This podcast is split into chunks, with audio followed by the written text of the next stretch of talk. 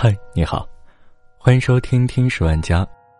今天想和你分享的文章来自公众号人物李佳琦，坐上火箭。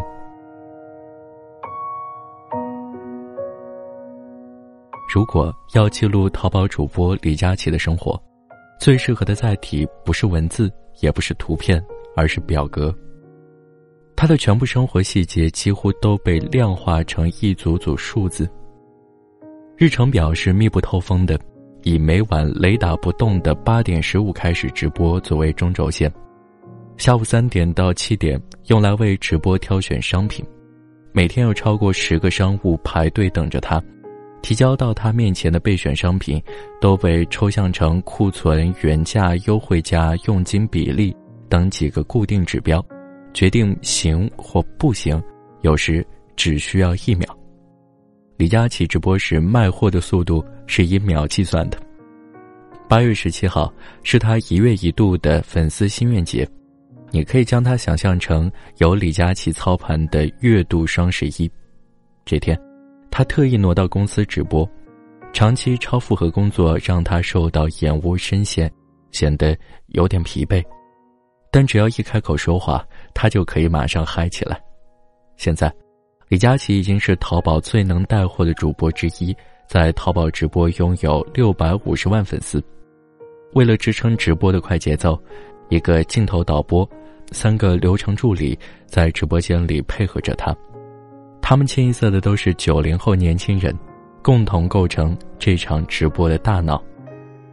随直播不断弹出的屏幕的购物链接，来自各个品牌和商家自己的店铺。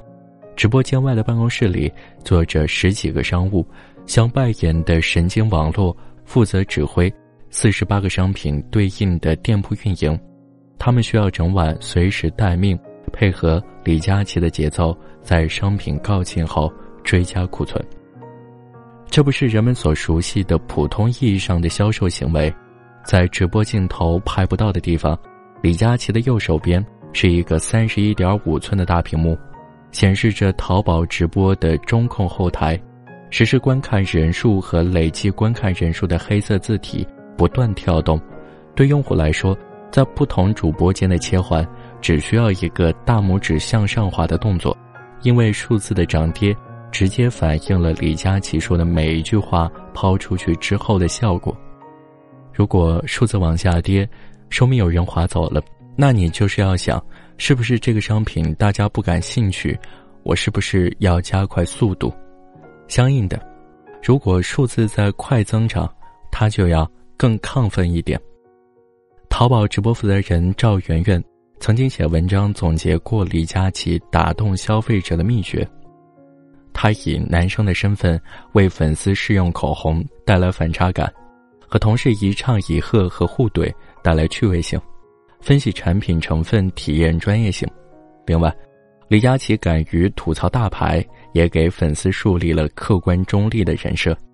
他曾经在直播间吐槽过香奈儿新品难用，也说过祖马龙的一款香水闻起来像二锅头。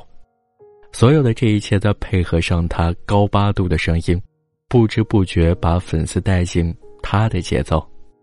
在保证嘴巴不停输出的前提下。还能同时关照这么多信息，直播比想象中难得多。因为高度体力消耗，李佳琦常年体重只有一百零八斤。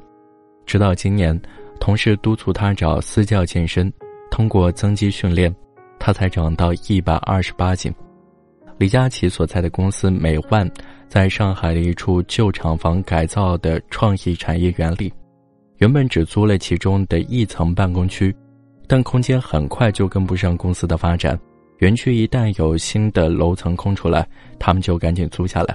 现在，美万的员工已经超过三百人，全部只围绕着李佳琦这一个个人 IP 运转。李佳琦没有自己的工位，会议室就是他的办公室。好不好用和好不好卖是两个不同的评价体系，二者之间有微妙的区别。产品放我这儿。我会想他，不是说我喜不喜欢，而是我的粉丝喜不喜欢。李佳琦是个温和的人，并不会骂员工，只是这里的高淘汰率和快节奏，天然会形成巨大的压力。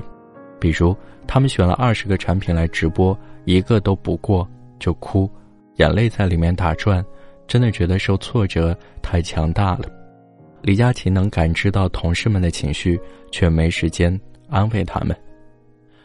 在成功推出李佳琦之前，美万的老板曾经用过填坑的战术，签约了两百位主播，想要迅速占领市场。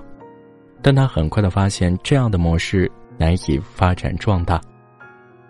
在成为专业的购物主播之前，李佳琦是南昌一家商场欧莱雅专柜的线下销售。二零一六年。美万和欧莱雅一起发起了一个叫 “BA 网红化”的项目，开始尝试线上销售。当时从二百个销售中选出来的七个人，五个女性，两个男性。李佳琦在其中并不是条件和能力最出挑的，冠军属于另一个男主播，他当时就是在中位吧，三到四的样子。三个月后，项目结束，七个人面临选择。要么还是回欧莱雅继续做柜台销售，要么和美万签订专职做线上。美万向每个人都抛出了橄榄枝，而李佳琦是唯一一个接住的人。美万的老板回忆：“我说实话，我们跟每个人说的都是一样的话，说你真的不错，你要继续做，只有佳琦信了。”在他的理解中，这是李佳琦对成功有渴望的表现。去年春节，李佳琦带着父母、姑姑一行人到泰国去度假，那是家人第一次出国。刚开始他还能享受假期，但过了几天就觉得慌张起来。我就觉得完蛋了，我的粉丝可能都已经跑了。我觉得这种状态好像不太对，为什么会这么空虚？尽管没有商品可卖，他还是在酒店开启了直播，和大家聊聊天，确认粉丝们都在。李妈妈记得李佳琦那次全程都没怎么玩，整天都在逛免税店，研究最新的美妆产品。回国后又马上投入工作，过年在家里一个晚上都没住，直接从泰国就飞上海了。江湖上流传着不少关于李佳琦带货能力的传言，他一场直播就能卖几万流水，也可以凭一己之力捧红一个国货美妆品牌。初代淘宝网红张大奕自制洗面奶，找他帮忙卖，他十分钟卖空一万支。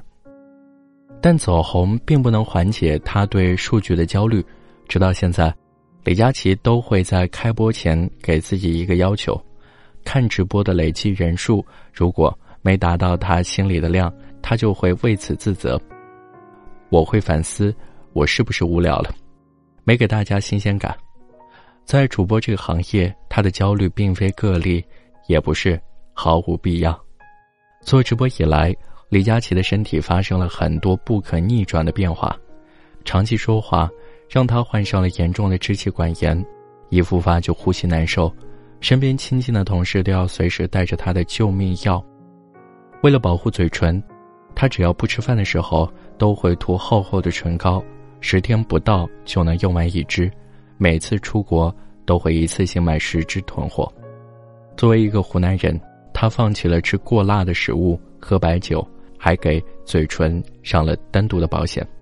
粉丝有时会劝李佳琦可以用胳膊试色，但李佳琦要求自己为粉丝提供最周到的服务，一定要试到我的嘴巴上，因为这是我的工作。你没有必要去因为我的工作而可怜我，我就是因为这个。我才能挣钱，这也是我的一部分收益。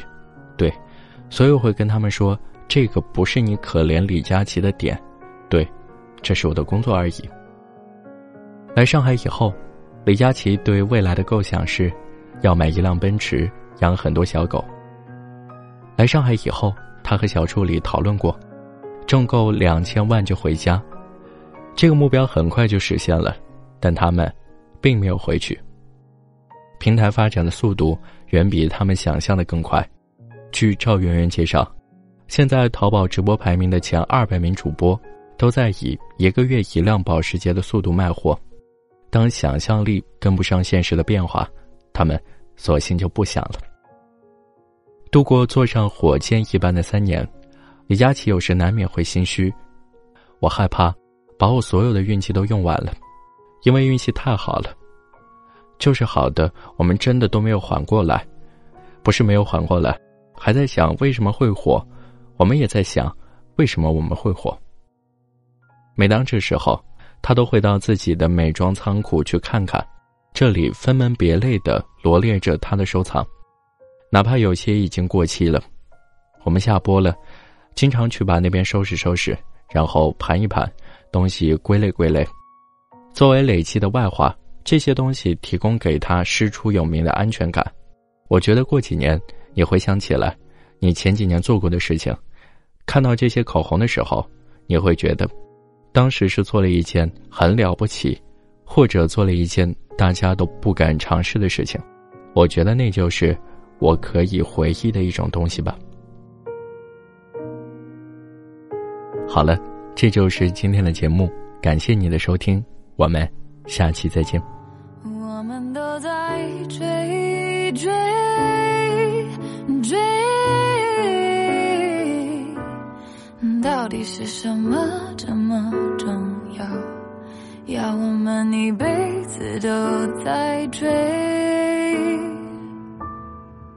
你到底知不知道你要什么？你到底知不知？